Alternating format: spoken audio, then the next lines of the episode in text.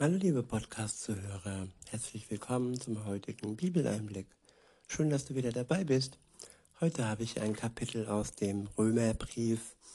Es ist das Kapitel 5 und ich verwende die Übersetzung Neue Genfer.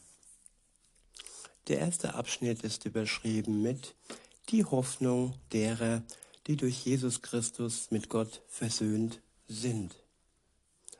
Es gibt ein Lied, in dem kommt der Satz vor, so ist Versöhnung. Ihr kennt das sicher, wenn ihr zerstritten wart mit Freunden, Bekannten oder mit dem Partner und wenn ihr euch nach einem Streit versöhnt und dann alles wieder auf Anfang und ja, auf, auf, einem, auf einen weiteren Weg gestellt wird. Und ja, wer mit Gott versöhnt ist, der hat klare Sicht in seinem Leben und er hat ein klares Ziel und er hat Hoffnung. In Vers 1 heißt es, nachdem wir nun aufgrund des Glaubens für gerecht erklärt worden sind, haben wir Frieden mit Gott durch Jesus Christus, unseren Herrn. Aufgrund unseres Glaubens. Das ist so befreiend, das ist so erlösend, dass wir da nichts tun müssen, keine guten Werke äh, im Voraus bezahlen müssen sozusagen und nicht irgendwie ein, ein Status erlangen müssen, irgendwelche ja, Stufen erklimmen müssen, sondern einfach nur durch das Vertrauen in Jesus Christus, durch den Glauben ein, an sein Wort, an das Wort Gottes gerecht werden. In Vers 2 heißt es, durch ihn haben wir freien Zugang zu der Gnade bekommen, die jetzt die Grundlage unseres Lebens ist und im Glauben nehmen wir das auch in Anspruch. Ich wiederhole, durch ihn haben wir freien Zugang zu der Gnade bekommen, die jetzt die Grundlage unseres Lebens ist. Die Grundlage des Lebens als Christ ist Gnade, befreiende Gnade, die nichts voraussetzt, die nichts erwartet und die einfach schenkt, ohne dass wir dies verdient hätten. Denn aufgrund unserer Sünde, die alle und die jeden Menschen behaftet, ja, ist der Tod uns eigentlich gewiss. Und Jesus nimmt uns diese Behaftung und nimmt uns die Last der Sünde und schenkt uns Befreiung aus Gnade nur weil wir daran glauben und darauf ähm, unser Vertrauen setzen. Weiter heißt es, darüber hinaus haben wir eine Hoffnung, die uns mit Freude und Stolz erfüllt. Eine Hoffnung, die mit Freude und Stolz erfüllt. Ich habe einmal dieses in Gänsefüßchen böse Worte ausgesprochen, dass ich stolz darauf bin, dass ich an Gott glaube und stolz auf alles bin, was er mir geschenkt hat. Gut, das muss man erstmal in einem gewissen Reifeprozess so, ja, zulassen können. Diesen Stolz auf Gott, auf seine Gnade und auf all das, was er uns schenkt. Weil Stolz ist äh, im Grunde schon was Negatives, aber wer stolz auf Gott ist, der ist ja auf nichts, ähm, ja, Schlechtes stolz, sondern auf den guten und liebenden Gott. Weiter heißt es, Darüber hinaus haben wir eine Hoffnung, die uns mit Freude und Stolz erfüllt. Wir werden einmal an Gottes Herrlichkeit teilhaben. Das ist ein Versprechen, an seiner Herrlichkeit teilhaben, an der sichtbaren und gegenwärtigen Herrlichkeit Gottes. Wir werden bei ihm wohnen, in der Wohnung, die er uns bereit hält. Und das sind die wahrhaftigen und greifbaren Herrlichkeiten, die uns als Teilhabe verheißen sind. Und im Moment haben wir den Heiligen Geist, wenn wir uns mit Jesus einlassen. Und das ist sozusagen der Pfand und ja, schon mal eine Vorausschau, eine wunderbare Vorausschau, die wir im Herzen tragen dürfen. Und das ist auch ein Stück Herrlichkeit in uns selbst. Weiter heißt es, doch nicht nur darüber freuen wir uns, wir freuen uns auch über die Nöte, über die Nöte, die wir jetzt durchmachen.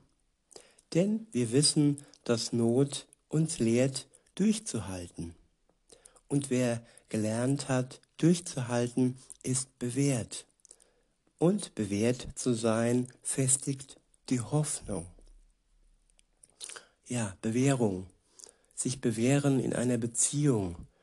Durch dick und dünn gehen in guten wie in schlechten Zeiten und lernen durchzuhalten.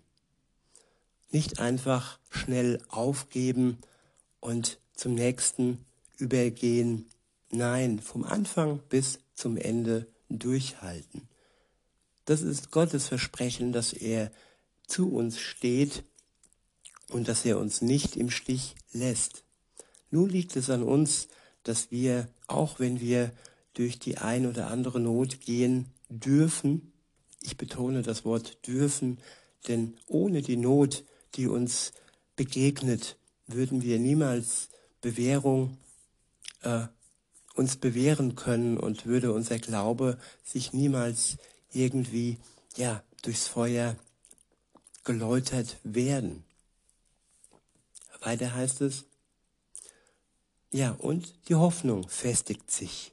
Das will ich noch sagen, dass wenn wir bestehen, wenn wir durchhalten, dann wird unsere Hoffnung immer größer und größer, weil wir mit Gott zusammen schon vieles geschafft haben. Und wer viel schafft, wer viel durchhält, der kriegt immer mehr und mehr Hoffnung. In Vers 5 heißt es, und in unserer Hoffnung werden wir nicht enttäuscht. Denn Gott hat uns den Heiligen Geist gegeben und hat unser Herz durch ihn mit der Gewissheit erfüllt, dass er uns liebt. Ich wiederhole, denn Gott hat uns den Heiligen Geist gegeben und hat unser Herz durch ihn mit der Gewissheit erfüllt, dass er uns liebt. Wer den Geist Gottes in sich trägt, der ist mit der Gewissheit erfüllt. Er weiß es. Es ist ihm gewiss, dass Gott ihn liebt. Das ist kein, wie oft gesagt wird, Glauben und nicht Wissen. Nein, das ist ein Wissen. Es ist eine Gewissheit, die wir im Herzen tragen. Und ja, wir wissen, Gott liebt uns. In Vers 6 heißt es, Christus starb ja für uns zu einer Zeit, als wir noch ohnmächtig der Sünde ausgeliefert waren. Er starb für Menschen, die Gott den Rücken gekehrt hatten. Ich wiederhole, Christus starb ja für uns zu einer Zeit, als wir noch ohnmächtig der Sünde ausgeliefert waren. Er starb für Menschen, die Gott den Rücken gekehrt haben. Ja, wir waren nicht mächtig, der Sünde zu widerstehen. Wir waren ohnmächtig. Wir hatten keinen wirklichen, ja, wir hatten keine Kraft und wir haben uns der Sünde ganz und gar ausgeliefert.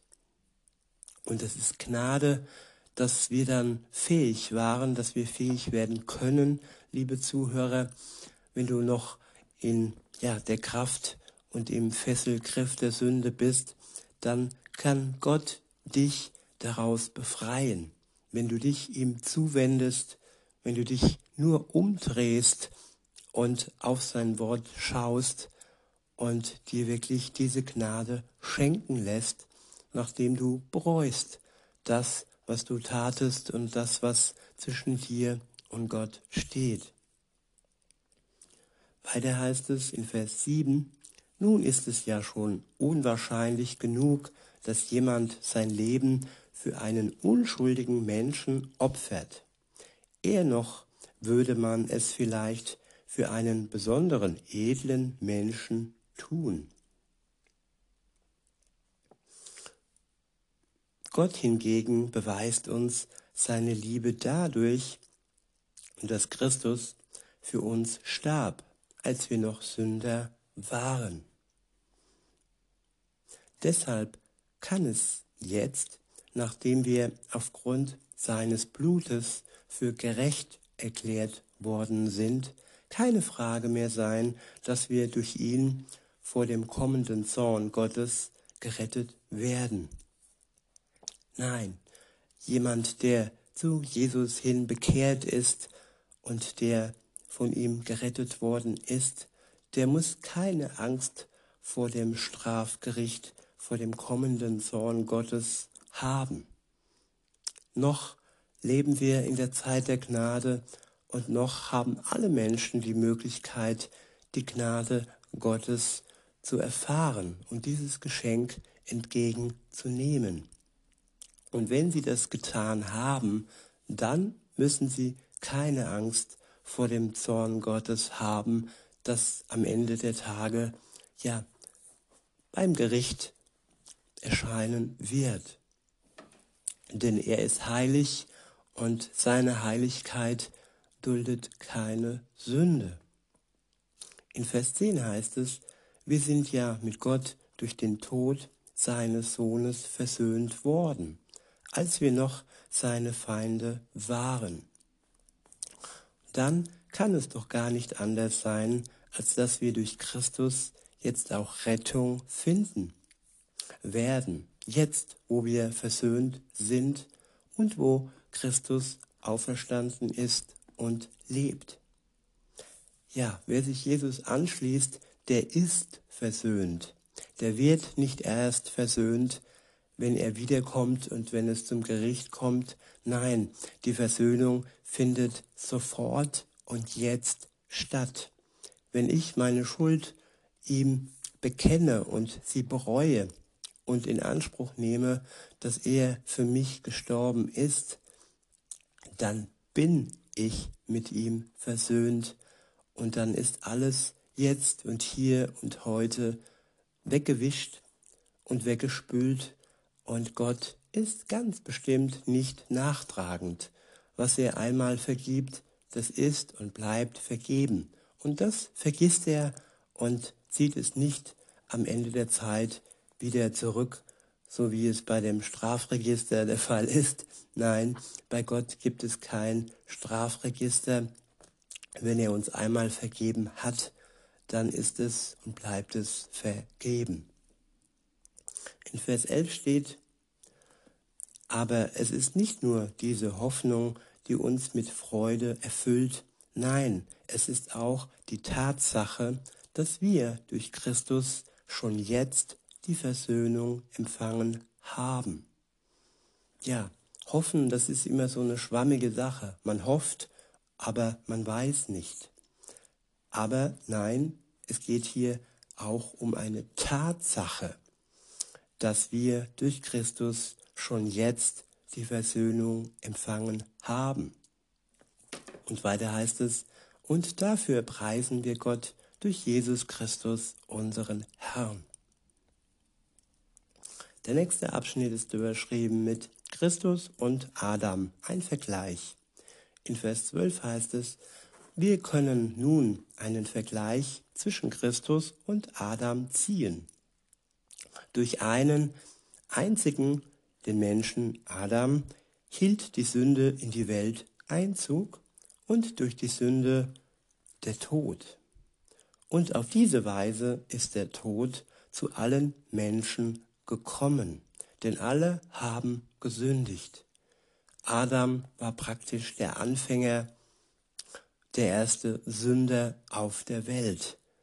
Er hat nicht widerstanden, er hat sich verführen lassen von der Schlange und hat vom Baum der Erkenntnis ähm, gegessen. Und das war ein erster Verstoß. Und damals gab es ja nur ein Gebot. Du sollst nicht von diesem Baum, von dieser Frucht essen. Und nein, nicht einmal dieses eine Gebot konnte der Mensch damals erfüllen. Also war er der Erste, der mit der Sünde in Kontakt trat und der es möglich machte, dass so der Tod ähm, zu den Menschen gekommen ist. Weiter heißt es, auch damals, als es das Gesetz noch nicht gab, war die Sünde schon in der Welt. Nur wird sie dort, wo es kein Gesetz gibt, nicht als Schuld angerechnet. Doch das ändert nichts daran, dass der Tod bereits in der Zeit von Adam bis Mose über die Menschen herrschte, selbst wenn sie kein ausdrückliches Gebot Gottes übertraten und somit nicht auf diese Weise sündigten wie Adam. Adam nun steht dem, der kommen sollte, dem Messias, als Gegenbild gegenüber. Dabei ist allerdings zu beachten, dass Adams Verfehlung und die Gnade, die uns in Christus geschenkt ist, nicht zu vergleichen sind. Denn wenn die Verfehlung eines einzigen den Tod über die ganze Menschheit brachte, wird das durch Gottes Gnade weit mehr als aufgewogen. So reich ist die einzige so reich ist die ganze Menschheit durch die Gnade eines einzigen Menschen, Jesus Christus, beschenkt worden. Gottes Gnade ist das größte Geschenk, das man sich vorstellen kann. Es ist unbezahlbar und es ist einfach, ja, fast ungerecht, dass Gott Menschen beschenkt, die ihm gegenüber ungehorsam waren aber er tut es trotzdem, weil er sie liebt und weil er ihnen einen Ausweg durch Jesus Christus, seinen Sohn, schaffen wollte. Und das tat er durch ihn. Und durch ihn sind wir mit Gott, dem Vater, wieder in der Lage, ja, Kontakt aufzunehmen und in seiner Nähe zu sein. Weiter heißt es, Ähm, das, was die Gabe Gottes bewirkt, entspricht nicht einfach den Folgen, die die Sünde jenes einen gehabt hat. Denn das Urteil Gottes, die Antwort auf eine einzige Verfehlung, verführte zur Verdammnis, führte zur Verdammnis. Seine Gnade hingegen, die Antwort auf zahllose Verfehlungen, führt zum Freispruch. Wenn es durch die Verfehlung eines einzigen dazu kam, dass der Tod seine Herrschaft ausübte, wird das wiederum durch einen einzigen weit mehr als aufgewogen. Durch Jesus Christus werden jetzt die, die Gottes Gnade und das Geschenk der Gerechtigkeit in so reichem Maß empfangen, in der Kraft des neuen Lebens herrschen. Wir stellen also fest, genauso wie eine einzige Verfehlung allen Menschen die Verdammnis brachte, bringt eine einzige Tat, nämlich der Tod Jesu, für uns, ähm, weiter heißt es, die erfüllt, die erfüllt hat, was Gottes Gerechtigkeit fordert, nämlich die Todesstrafe. Gottes Gerechtigkeit fordert die Todesstrafe für unsere Sünde. Und Jesus lebte sündlos und starb als Opfer ohne Schuld für die, die gesündigt haben, nämlich für uns. Und dadurch, so heißt es weiter, haben, hat er allen Menschen den Freispruch und damit das Leben geschenkt. Genauso wie durch den Ungehorsam eines einzigen alle zu Sündern wurden, werden durch den Gehorsam eines einzigen alle, die, diesen, die diese Gnade annehmen, nicht alle automatisch, sondern wirklich die, die bewusst dieses Geschenk der Gnade und zuvor die Reue ähm, Gott zeigen, ja, sie alle werden zu Gerechten. Vers 20 heißt es, und das Gesetz, Fragezeichen, es kam erst nachträglich hinzu.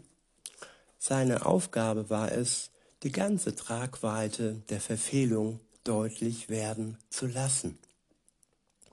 Ja, wir müssen wissen, was wir falsch machen. Wenn wir nicht wissen, was wir falsch machen, die Gebote nicht haben, die Anweisungen und die Erziehung unserer Eltern nicht haben, dann können wir nicht äh, mehr wissen, was wir falsch gemacht haben. Und aus diesem Grund gab Gott Mose ja die zehn Gebote und alles darüber hinaus, ja, was dafür wirklich nötig war, uns die Tragweite unserer Verfehlung deutlich werden zu lassen. Weiter heißt es, und gerade dort, wo sich die Sünde in vollem Maß auswirkt, ist die Gnade noch unendlich viel mächtiger. Die Sünde ist mächtig, aber die Gnade Gottes ist unendlich viel mächtiger. Nur das, was viel mächtiger ist, kann das Mächtige verschlucken und ja hinwegnehmen. Es ist ein sehr ungleicher in Gänsefüßchen Kampf denn die Gnade Gottes ist unendlich viel mächtiger als die Macht des Teufels und so das Endergebnis der Sünde.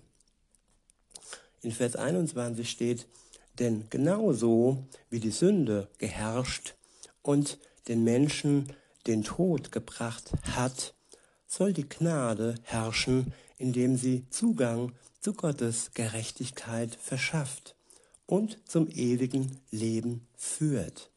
Durch Jesus Christus, unseren Herrn. Durch ihn haben wir, wenn wir das im Glauben annehmen und bereuen, unsere Schuld, durch ihn haben wir das ewige Leben ganz ohne Verdienst geschenkt bekommen. In diesem Sinne wünsche ich euch noch einen schönen Tag und sage bis denne.